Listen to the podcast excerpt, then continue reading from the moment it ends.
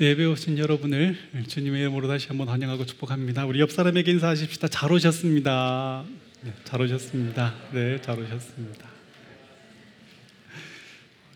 한 주간을 우리가 믿음으로 산다는 것이 얼마나 힘든 일인지 모릅니다. 여러분 잘 하셨습니다.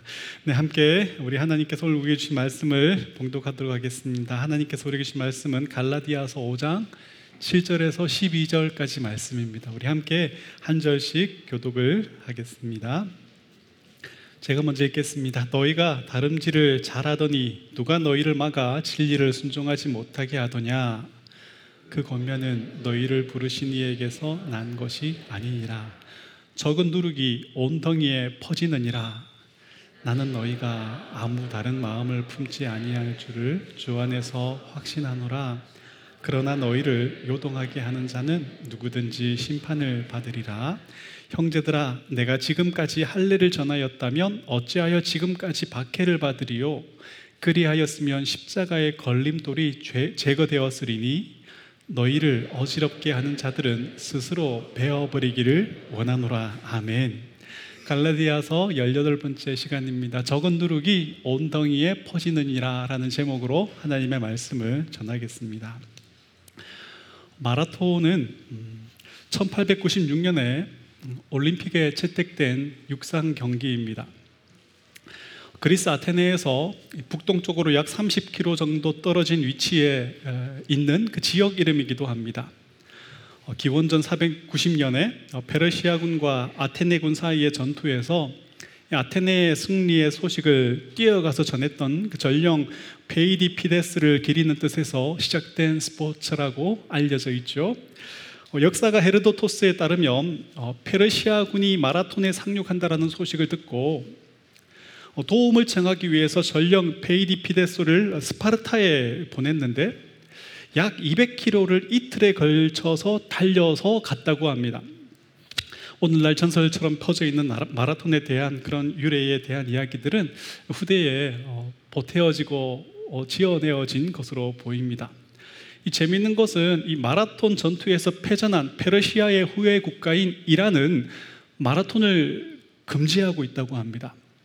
올림픽과 아시안 게임 등 세계 대회에서 마라톤 대회에 출전한 선수가 단 한 명도 없었으며 어, 자국에서 열렸던 테헤란에서 열렸던 1974년의 아시안 게임에서도 마라톤 종목이 아예 제외되었다고 합니다. 1924년 이후에 마라톤의 공식적인 어, 거리는 42.195km이죠. 현재까지 최고 기록은 케냐 선수인 킵초게가 세운 2시간 1분 39초라고 합니다. 이 100m로 환산하면 17.5초 정도 되는 어, 시간이라고 하네요. 이 100m를 달리는데 20대들의 평균 속도가 15초에서 16초가 된다고 합니다. 30대에서 40대가 17초에서 18초 정도가 된다고 해요. 그렇다면 마라톤 선수는 30대, 40대 성인 남성이 전력 질주하는 속도로 100m를 전력 질주하는 속도로 2시간을 넘게 달리는 셈입니다. 바울은 종종 우리의 신앙생활을 이 마라톤 경기에 비유를 합니다. 다름질로 비유를 하죠. 오늘 본문의 시작도 너희가 다름질을 잘 하더니 이렇게 시작됩니다. 이 마라톤과 우리의 신앙생활의 공통점은 끝까지 달려야 한다는 것입니다. 또 한 가지 공통점은 바른 방향으로 달려야 한다는 것입니다. 1등으로 도착했다 해도 다른 길로, 빠른 길로 막 지름길로 달렸다면 멸류관을 쓸 수가 없죠. 우리의 신앙생활도 예수님의 의를 의지하는 그 믿음에서 떨어져 버린다면 예수님께서 우리를 위해 준비하신 멸류관을 쓸 수 없게 될 것입니다. 우리가 멸류관을 쓰는 영광스러운 자리에 서기 위해서 필요한 것들이 무엇입니까? 어, 첫 번째는 진리를 잘 분별하는 것입니다. 우리 다시 한번 7절과 8절을 읽어보겠습니다. 시작. 너희가 다름질을 잘 하더니 누가 너희를 막아 진리를 순종하지 못하게 하더냐? 그 권면은 너희를 부르신 이에게서 난 것이 아니니라. 아멘. 갈라디아서 4장을 보면 갈라디아 교회 성도들은 바울의 그 육신의 연약함이 시험에 들 만한 것이었음에도 불구하고 이 바울을 천사와 같이 그리스도 예수와 같이 영접했다라고 되어 있습니다. 육신의 연약함을 가지고 전하는 그 복음을 굳게 붙들었던 것입니다. 구원에 있어서 예수님의 의만 의지하였던 것이죠. 구원의 하나님으로 위로를 얻고 많은 어려움들 속에서도 감사하며 즐거워하였습니다. 너희가 다름질을 잘 하더니 달리기의 시작을 잘 했던 것입니다. 그런데 이게 과거형으로 되어 있습니다. 지금은 그렇지 않다라는 말입니다. 이어서 어떤 내용이 나옵니까? 누가 너희를 막아서서 진리를 순종하지 못하게 하느냐? 바울이 지난 복음을 통해서 순전한 믿음으로 살아가던 갈라디아 성도들 앞에 율법주의자들이 막아섰습니다. 구원을 얻기 위해서는 예수님의 의를 의지하는 믿음뿐 아니라 할례도 받아야 하고 율법도 지켜야 한다 말하면서 예수님의 의만 의지하는 방법이 아닌 다른 방법, 다른 길을 가르쳤습니다. 갈라디아 교회 성도들은 이들이 가르치는 길로 가버렸습니다. 그런데 그들의 권면은 하나님께로부터 난 것이 아닙니다. 바울은 갈라디아 교회 성도들이 그 길에서 이제는 돌아서기를 원하고 있습니다. 지금도 이 거짓 교사들이 가르치는 길들이 어떤 길입니까? 어떤 사람들은 모든 곳에 그리고 모든 것에 신이 있다라고 말합니다. 너도 신이고 나도 신이고 저 돌에도 신이 있고 달에도 신이 있고 산에도 신이 있고 풀에도 신이 있고 어떤 종교를 통해서든 수양을 하고 덕을 많이 쌓으면 구원을 얻는다라고 말합니다. 성모 마리아나 자기를 구원하고도 남을 만큼 의를 많이 쌓은 사람의 이름으로 기도하면 그것이 효과가 있다라고 말합니다. 율법을 지키면 다른 사람보다 더 나은 의를 만들면 다른 사람보다 더 착하게 살면 하나님이 복을 주고 구원해 준다라고 말합니다. 이들이 가르치는 길은 넓은 길입니다. 편한 길입니다. 많은 사람들이 걷고 있는 길입니다. 하지만 이들의 권면은 우리를 부르신 하나님께로부터 온 것이 아닙니다. 이들이 가르치는 길은 사망의 길이고 멸망의 길입니다. 하나님은 우리의 구원을 위해 예수님의 이름 외에 다른 이름을 우리에게 주신 일이 없다라고 말씀하십니다. 예수님은 내가 곧 길이요 진리요 생명이라 말씀하십니다. 나로 말미암지 않고는 아버지께로 올 자가 없다 말씀하십니다. 우리는 다른 사람의 의나 중보, 다른 사람보다 더 나은 의를 만드는 방법이 아니라 예수님의 의를 의지하는 그 믿음으로만 의롭다 여김을 받게 됩니다. 하나님은 복음의 종들을 보내어서 이 길만 가리키게 하십니다. 복음의 종들은 인간이 하나님 원하시는 것을 만들어내야 한다. 만들어낼 수 있다. 이렇게 말하는 율법주의, 인본주의자들에게 미움을 받습니다. 어떻게 예수만 길이냐? 봐라, 하나님 원하시는 것을 만들어내서 이렇게 복받은 사람들이 많이 있지 않느냐? 이렇게 말하면서 복음을 전하는 사람들을 공격합니다. 그리고 사람들은 이 세상의 성공과 형통을 약속해 주지 않는 교회를 외면합니다. 이 타락한 본성을 쫓아서 욕심과 욕망을 채우며 살아가는 것이 복이다 말하는 사람들에게 복을 약속해 주지 않으면 사람들은 그 교회를 외면합니다. 복음을 전하는 교회는 찾는 이가 적습니다. 그러나 이 길 끝에 예수님께서 의의 멸류관을 들고 우리를 기다리고 계십니다. 하나님은 우리가 예수님의 의가 아닌 다른 방법을 구원의 방법으로 의지하고 있다면 그 길에서 돌아서기를 원합니다.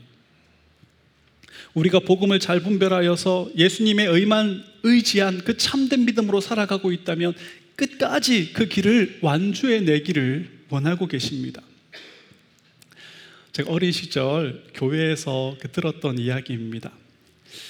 일본 군들이 그 신사참배를 강요할 때 하나님만 섬기기로 한 성도들이 그 신사참배를 거절하자 본보기로 10명을 처형하기로 합니다. 한겨울에 꽁꽁 얼어 있는 물에 구멍 10개를 뚫어 놓고 한 명씩 그 속에 집어 넣습니다. 언제든지 하나님만 섬기겠다라는 마음을 버리고 신사를 참배하겠다라고 마음 먹으면 불을 쬐 수 있도록 불도 피워 놓았습니다. 많은 사람들이 이 장면을 어, 마음 졸이며 구경하고 있었습니다. 차례차례 순교를 당합니다. 그런데 한 사람이 어, 그 고통을 이기지 못하고 얼음 구덩이에서 나왔습니다. 하나님만 섬기겠다라는 마음을 버리고 신사를 참배하기로 마음을 고쳐 먹은 것이죠. 그러자 어떤 사람이 그 자리로 뛰어 들어갔어요. 왜 그랬을까요? 하나님께서 그 사람의 눈을 여셔서 예수님께서 열 명의 천사와 함께 그 자리에 오신 것을 보게 하셨습니다. 한 사람 한 사람 순교를 당할 때마다 멸류관을 들고 있던 천사가 환한 미소로 멸류관을 씌워주며 그를 안아주는 것을 보았습니다. 그런데 한 사람이 얼음 구덩이에서 나가버리자 이 마지막 천사가 멸류관을 들고 어쩔 줄 몰라 하면서 슬퍼하는 모습이 보였던 거예요. 그래서 그 사람이 그 자리에 뛰어 들어간 것입니다. 불이익을 당하고 고난을 당하고 죽임을 당하는 것이 두려워서 신사를 참배하기로 결정했었지만 예수님께서 준비하신 그 멸류관을 보고 다시 마음을 고쳐 먹은 것입니다. 그는 다시 다름질을 시작하였고 결승점을 통과하였습니다. 우리보다 앞서 다름질을 하였던 바울은 이렇게 말합니다. 디모데후서 4장 7절과 8절을 함께 읽어 보겠습니다. 시작. 나는 선한 싸움을 싸우고 나의 달려갈 길을 마치고 믿음을 지켰으니 이제 후로는 나를 위하여 의의 멸류관이 예비되었으므로 주 곧 의로우신 재판장이 그날에 내게 주실 것이며 내게만 아니라 주의 나타나심을 사모하는 모든 자에게는니라. 아멘. 이 다름질을 마치고 의의 멸관을 쓰고 있는 바울은 이제 우리가 다른 복음을 쫓지 않고 어떤 위험에도 굴복하지 않고 믿음의 선한 싸움을 자기처럼 싸워내기를 원합니다. 달려갈 길을 끝까지 잘 달려내기를 응원하고 있습니다. 지금 의의 멸류관을 찔고 우리를 기다리고 계신 예수님도 우리를 그렇게 응원하고 계십니다.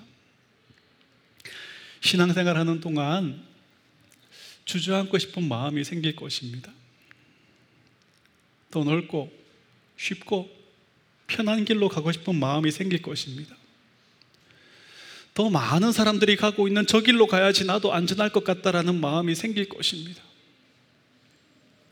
우리를 막아서서 구원을 얻기 위해서는 할례도 받아야 되고 율법도 지켜야 한다.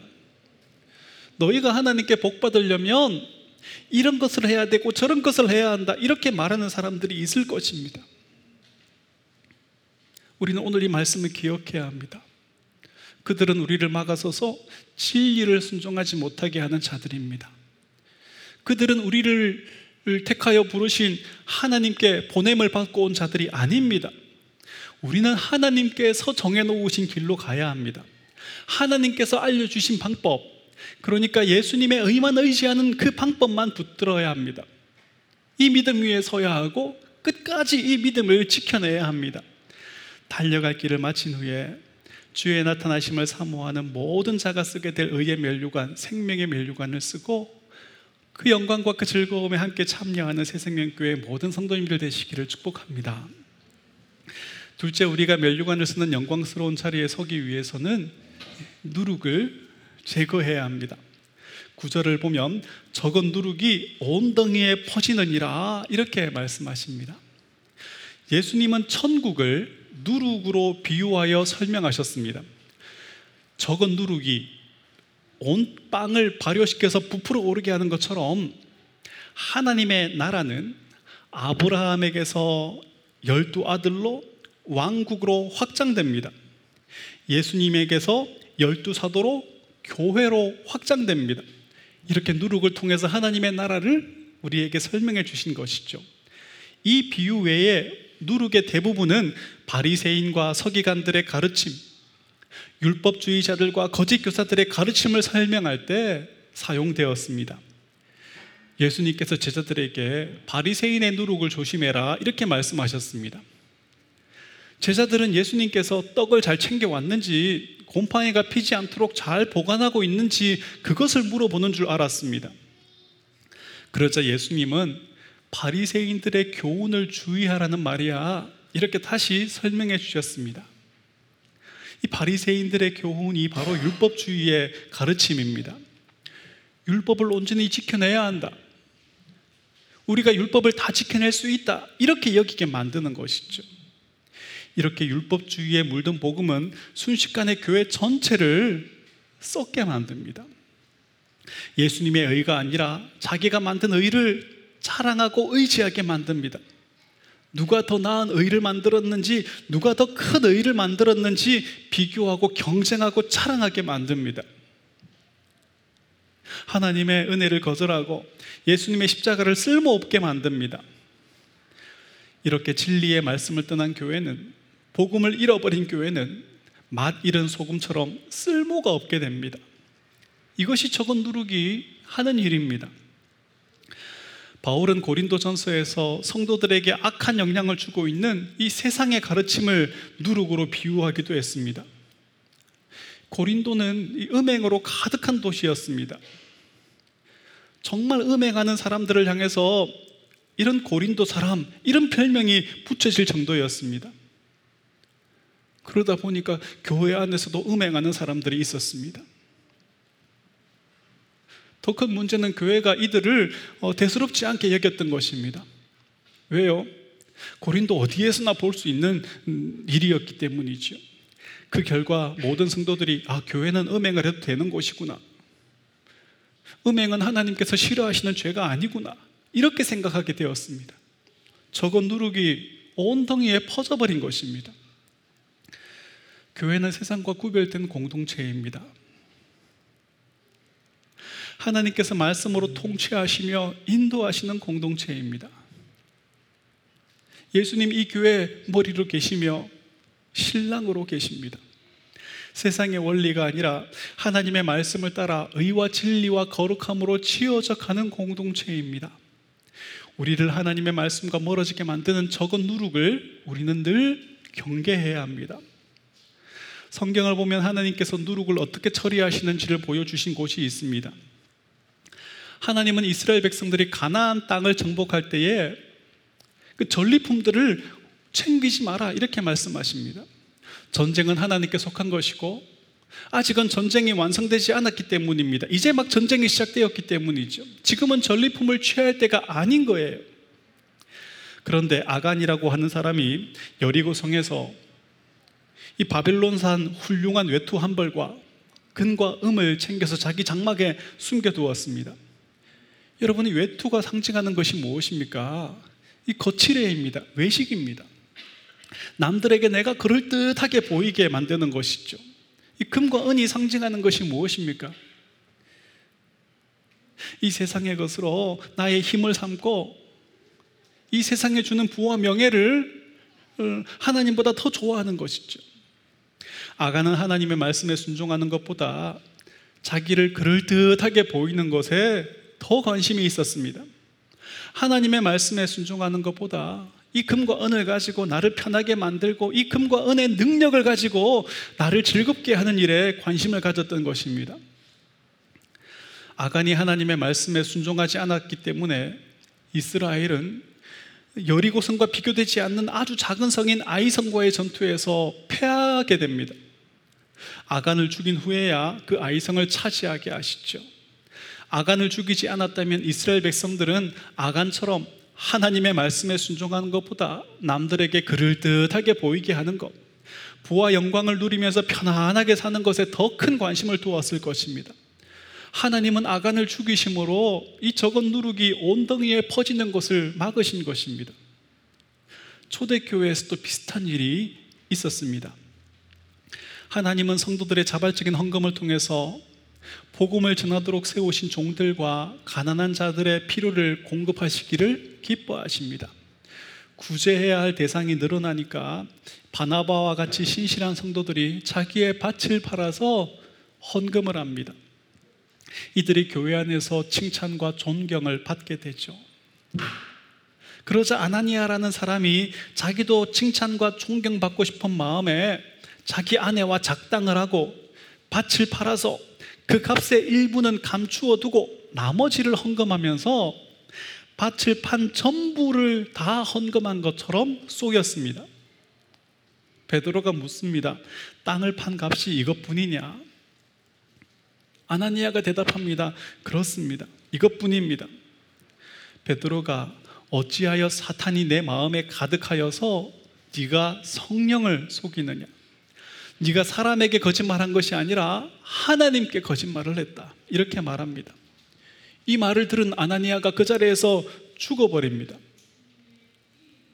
몇 시간 후에 잔뜩 칭찬받기를 기대하고 달려왔던 아나니아의 아내 삽비라도 똑같은 거짓말로 죽어버립니다. 여러분, 밭을 팔아서 절반이라도 헌금한 것이 얼마나 대단한 일입니까? 그런데 왜 하나님께서 이 사람들을 죽이십니까? 헌금의 액수가 문제가 아니에요. 예수님은 과부의 두 랩돈, 동전 두 개도 크게 칭찬하셨습니다. 하나님께서 베푸신 은혜에 감사함과 하나님께서 내 삶을 돌보아 주실 것이라는 믿음으로 드리는 헌금은 그 금액과 상관없이 하나님께서 기쁘게 받으십니다. 아나니아와 삽비라가 죽임을 당한 것은 헌금의 액수 문제가 아닙니다. 헌금을 통해서 칭찬받고 존경받고 교회 안에서 높은 자리에 올라가고 이런 것을 원했기 때문이죠. 아나니아와 삽비라의 계획이 성공했다면 교회는 순식간에 돈을 가지고 칭찬받고 돈을 가지고 존경받고 돈을 가지고 직분을 받으려는 자들로 가득하게 되었을 것입니다. 교회는 그런 공동체가 되어서는 안 되는 거예요. 하나님은 아나니아와 삽비라를 죽이심으로 이 적은 누룩이 온덩이에 퍼지는 것을 막으신 것이죠.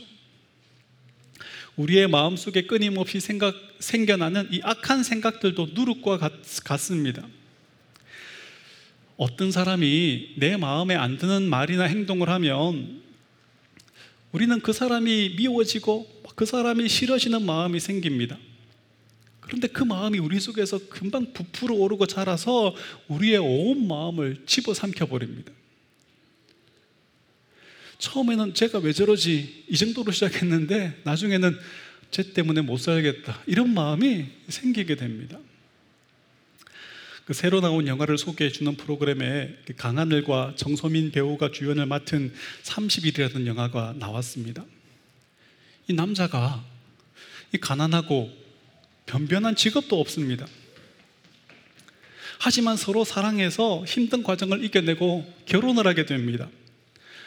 어느 날 밥을 같이 먹다가 이 남편이 친구 결혼식에 부조금을 내게 10만 원만 달라고 합니다. 아, 그러자 아내가 백수가 무슨 부조냐 이렇게 말을 합니다. 아, 이 말이 남편에게 꽂혀가지고 말끝마다 나는 백수니까 이것도 못해. 나는 백수라서 이렇게 했어. 막 이렇게 막 말을 하기 시작합니다. 이런 모습에 이 아내는 점점 질려버리죠. 막 결혼 생활은 파국으로 치닫게 되고 없으면 못 살 것 같은 그 관계가 이제는 없어야 살 것 같은 그런 관계가 되어 버렸습니다. 서로 사랑한 서로 사랑해서 결혼한 남편과 아내가 왜 그 상대방의 입에 음식 들어가는 것도 싫고 쩝쩝거리는 것도 싫고 모든 행동들을 하나하나가 다 거슬리고 한 공간에서 숨 쉬는 것조차 싫어하게 되었습니까? 말 한마디를 내가 흘려보내지 못하고 그 미워하는 마음이 마음껏 자라도록 내버려 두었기 때문입니다. 어쩌면 우리는 그 마음에 먹이를 주고 키워냈는지도 몰라요. 아담의 범죄로 부패해버린 우리의 마음은 미워하는 마음, 악하고 음란한 생각을 끊임없이 만들어냅니다. 하나님 아닌 다른 것으로 만족을 얻고 즐거워하고 싶은 마음과 생각들을 쏟아냅니다. 하나님의 말씀이 아닌 다른 것을 의지하고 싶은 마음들을 쏟아냅니다. 칼빈은 우리의 마음을 우상을 만드는 공장 이렇게 표현을 했습니다. 얼마나 적절한 표현입니까? 우리는 끊임없이 우상과 악한 생각들을 만들어냅니다. 부패한 우리의 마음 속에 악한 생각과 죄악된 생각이 생겨날 수 있습니다. 아니, 생겨날 수밖에 없습니다. 하지만 우리는 그것을 생각하고 묵상하고 자라게 하고 그것이 말과 행동으로 튀어나오지 않도록 해야 합니다. 가인이 그 동생 아벨을 죽였을 때 하나님께서 가인에게 죄가 너를 원하지만 너는 죄를 다스릴지니라 이렇게 말씀하십니다. 우리의 타락한 본성은 악한 것들을 막 생각해내고 쏟아내고 자꾸 자라게 하지만 우리는 그것들을 다스릴 수 있어야 한다는 것입니다. 무엇으로요?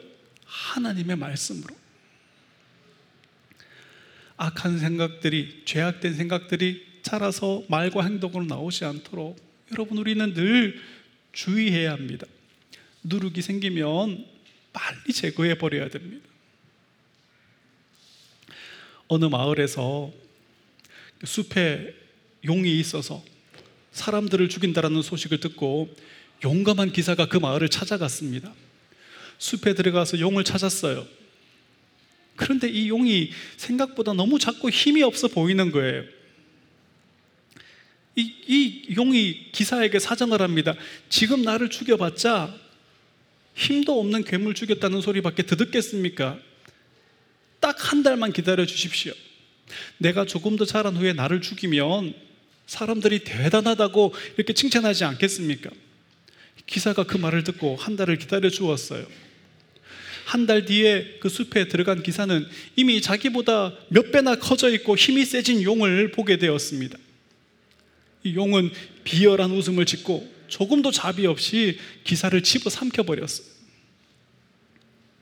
적은 누룩은 순식간에 온덩이에 퍼집니다. 우리의 마음속에 아주 사소하고 작은 죄를 대수롭지 않게 여기고 허용하면 결국 그 죄가 우리를 집어 삼켜 버리게 됩니다. 교회 공동체 안에서 다른 복음을 전하는 것을 대수롭지 않게 여기면 교회는 결국 그들에게 집어 삼켜져서 쓸모없는 것이 되고 맙니다. 다름질을 잘 하더니 멸류관을 얻지 못하게 되어버립니다. 우리를 위해 멸류관을 준비해 놓으신 예수님께서 바울의, 바울을 통해 우리에게 주신 권면을 함께 읽어보겠습니다. 로마서 12장 1절에서 2절입니다. 시작. 그러므로 형제들아 내가 하나님의 모든 자비하심으로 너희를 권하노니 너희 몸을 하나님이 기뻐하시는 거룩한 산 제물로 드리라. 이는 너희가 드릴 영적 예배니라. 너희는 이 세대를 본받지 말고 오직 마음을 새롭게 함으로 변화를 받아 하나님의 선하시고 기뻐하시고 온전하신 뜻이 무엇인지 분별하도록 하라. 아멘. 다윗은 시편 19편에서 여호와여 내 입의 말과 마음의 묵상이 주님 앞에 연락되기를 원하나이다 라고 기도했습니다. 다윗의 이 기도가 우리의 기도가 되어서 우리의 삶이 하나님께서 기뻐하시는 거룩한 산 예배로 제사로 올려지게 되기를 주님의 이름으로 축복합니다. 10절에서 진리를 순종하게 하지 못하는 자들, 교회를 흔들어 요동하게 하는 자들은 하나님의 심판을 받지 못하게 될, 심판을 받게 될 것이라 경고했던 바울은 11절에서 이제 자신이 받고 있는 박해에 대해서, 고난에 대해서 이야기합니다. 우리 쉬운 성경으로 11절을 같이 한번 읽어보겠습니다. 시작. 형제들이여, 나는 할례를 받아야 한다고 가르치지 않습니다. 내가 할례를 가르친다면 어째서 아직도 박해를 받겠습니까? 내가 지금까지 할례를 가르쳤다면 십자가를 지나는 어려움도 사라졌을 것입니다. 바울이 지금 자기가 박해를 받고 있는 이유가 어려움을 당하고 있는 이유가 할례를 가르치지 않았기 때문이라고 말합니다. 복음을 알기 전에 율법주의자였던 바울은 구원이 할례나 율법을 통해 주어지는 것이 아니라 믿음을 통해 주어진다라는 이 복음을 이단의 가르침으로 여겼습니다. 그래서 그렇게 전하는 자들을 박해하는 일에 온 힘을 쏟았습니다. 스테반이 죽을 때에 주동자로 맨 앞자리에 있었고요. 성도들을 박해하기 위해서 어, 수백 킬로 떨어진 다메섹까지 막 달려갈 정도였습니다. 다메섹으로 가던 길에 예수님을 만나고 예수님께 복음을 받은 바울은 이제 복음을 전하는 일꾼이 되었습니다.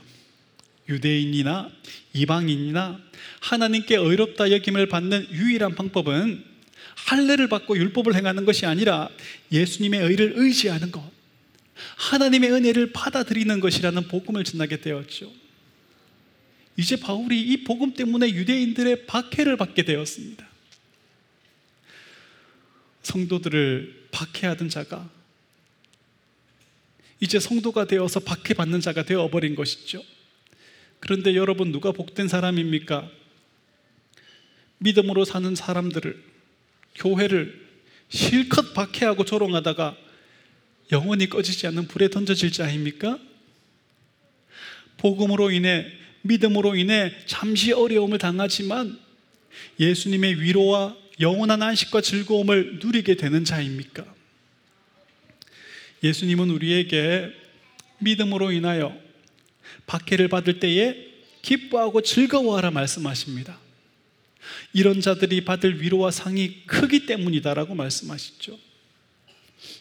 바울도 지금 내가 받는 고난이 장차 내가 받을 영광과 좋게 비교할 수 없도다. 이렇게 고백하면서 복음으로 인하여 박해받는 자가 된 것을 늘 감사하고 즐거워하였습니다.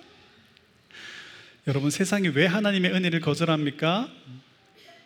왜 예수님의 의를 의지하는 방법이 아니라 어, 내가 만들어낸 의와 내가 만들어낸 방법을 더 옳고 효과적이다라고 말합니까? 우리를 택하여 구원하신 하나님으로부터 온 복음과 사람들이 자신들의 지혜로 만들어낸 복음은 서로 다르고 부딪히기 때문입니다.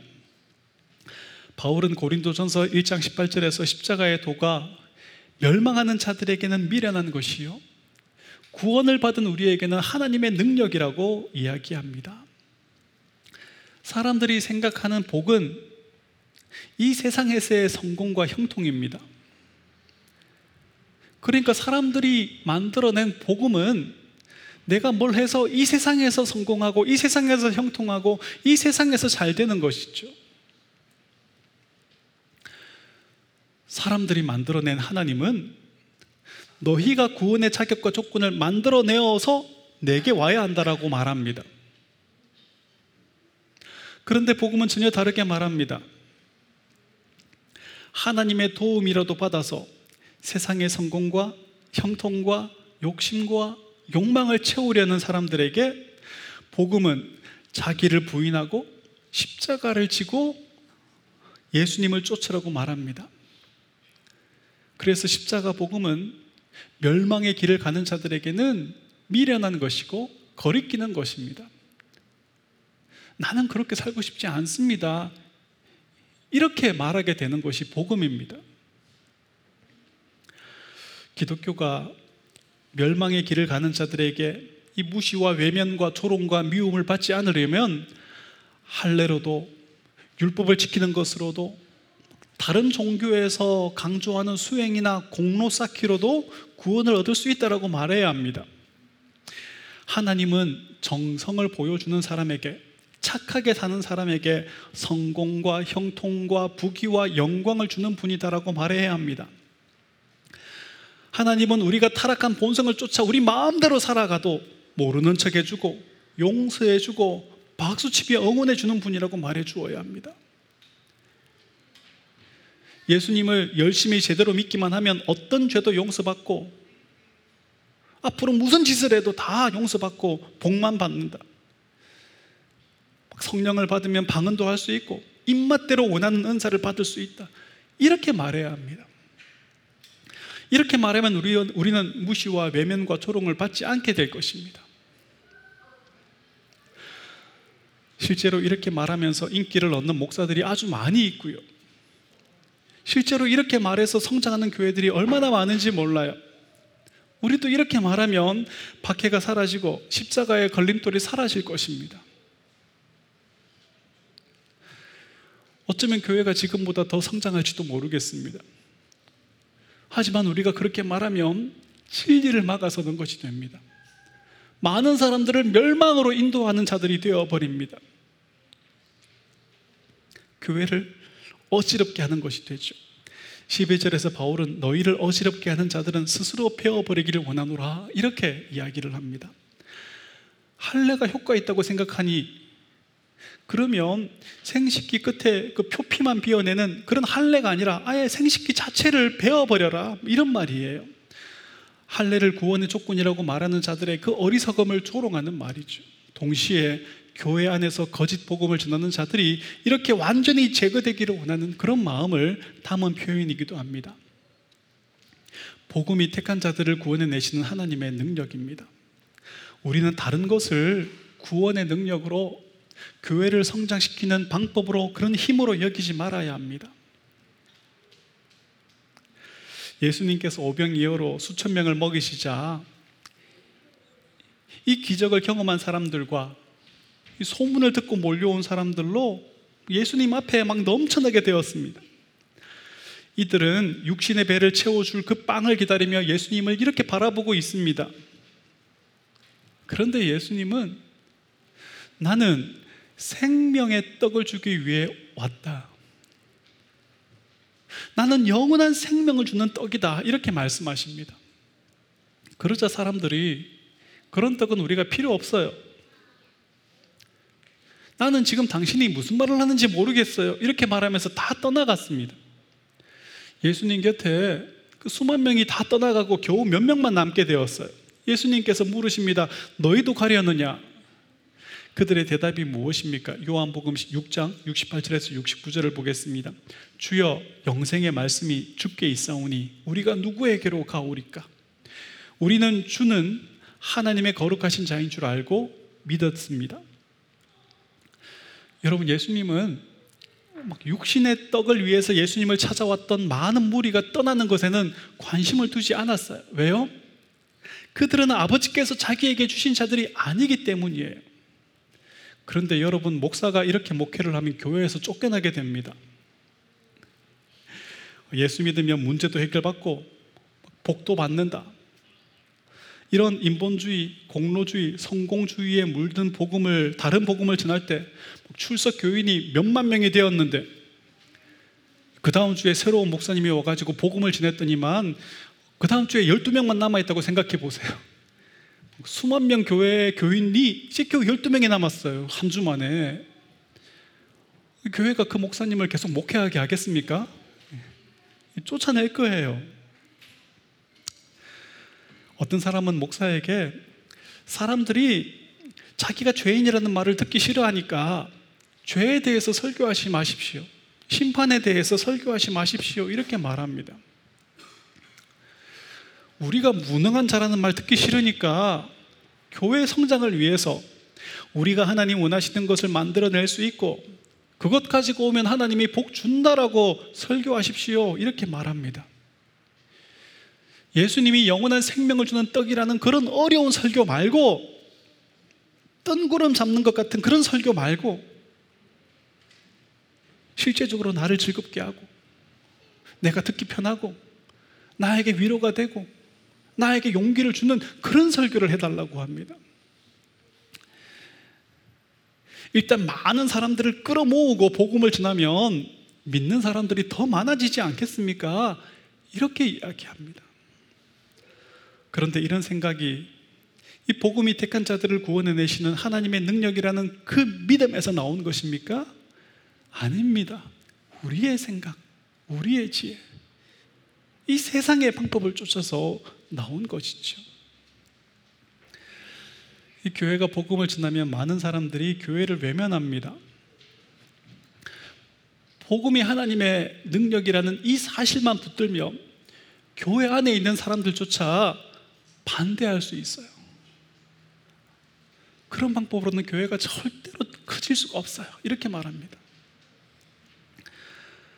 하지만 우리가 복음의 능력을 의지하고 이 복음을 전한다면 하나님께서 택한 자들을 구원해 내시는 그 위대한 일을 우리가 보게 될 줄 믿습니다. 목사는 영원한 생명을 주는 떡이신 예수님만 힘써 전해야 합니다. 교회는 사람들의 배를 채워줄 떡집이 아니라 영원한 생명을 주는 떡집이 되어야만 합니다. 새생명교회에서 다른 복음을 지나요 교회를 어지럽히는 자들은 차라리 스스로 베어져 버리기를 간절히 소망합니다. 적은 누룩이라도 잘 분별하여 잘라내어서 온덩이에 퍼지지 않게 되기를 소망합니다. 새생명교회가 영원한 생명을 주는 그런 떡집이 되어서 예수님 다시 오실 때까지 하나님의 구원 역사가 힘있게 일어나는 그런 교회 되기를 간절히 소망하며 주님의 이름으로 축복합니다. 말씀을 맺습니다. 우리는 예수님의 십자가 복음을 듣고 달리기를 시작했습니다. 이제 우리는 끝까지 예수님의 의를 의지하여 달려야 하고 우리를 위하여 준비해둔 그 면류관 하나님의 나라를 바라보며 달려야 합니다. 어떤 사람이 우리의 앞을 막아서서 예수님의 의가 아니라 네가 만든 의가 필요하다라고 말할 것입니다. 예수님께서 준비하신 면류관 하나님의 나라 그런 거 지금 쳐다볼 때가 아니다. 저기 봐라 얼마나 많은 사람들이 자기가 만든 의를 가지고 복과 형통을 누리고 있느냐 이렇게 말할 것입니다. 어쩌면 그 중에 유명하고 큰 교회 목사님들이 있을지도 모릅니다. 많은 사람들이 이들의 말을 듣고 이들이 가르치는 곳으로 갈 것입니다. 하지만 이들의 권면은 하나님께로부터 난 것이 아닙니다. 누룩처럼 온덩이에 퍼져서 그 온덩이를 버려지게 만드는 것입니다. 이들은 천국 문 앞을 막아서서 자기도 들어가지 않고 다른 사람도 들어가지 못하게 하는 자들입니다. 이들은 우리의 앞을 막아서서 넓은 길로 인도하는 자들입니다. 사람들은 디딤돌을 좋아합니다. 하나님도 예수님도 성령님도 내가 원하는 것을 얻게 해줄 그런 디딤돌로 생각합니다. 하지만 복음은 우리에게 걸림돌이다라고 이야기하고 있습니다. 그래서 복음을 전하는 교회는 사람들의 외면을 받습니다. 심지어 조롱과 미움과 공격도 받습니다. 하지만 우리가 사모하는 예수님은 바로 이 길 끝에서 생명의 멸류관을 들고 의의 멸류관을 들고 우리를 기다리고 계십니다. 저는 새생명교회 모든 성도님들이 우리를 기다리는 이 영광과 즐거움과 멸류관을 바라보면서 인내할 뿐 아니라 항상 기뻐하고 쉬지 말고 기도하고 모든 일에 감사하며 이 길을 끝까지 달려갈 수 있게 되기를 주님의 이름으로 축복합니다.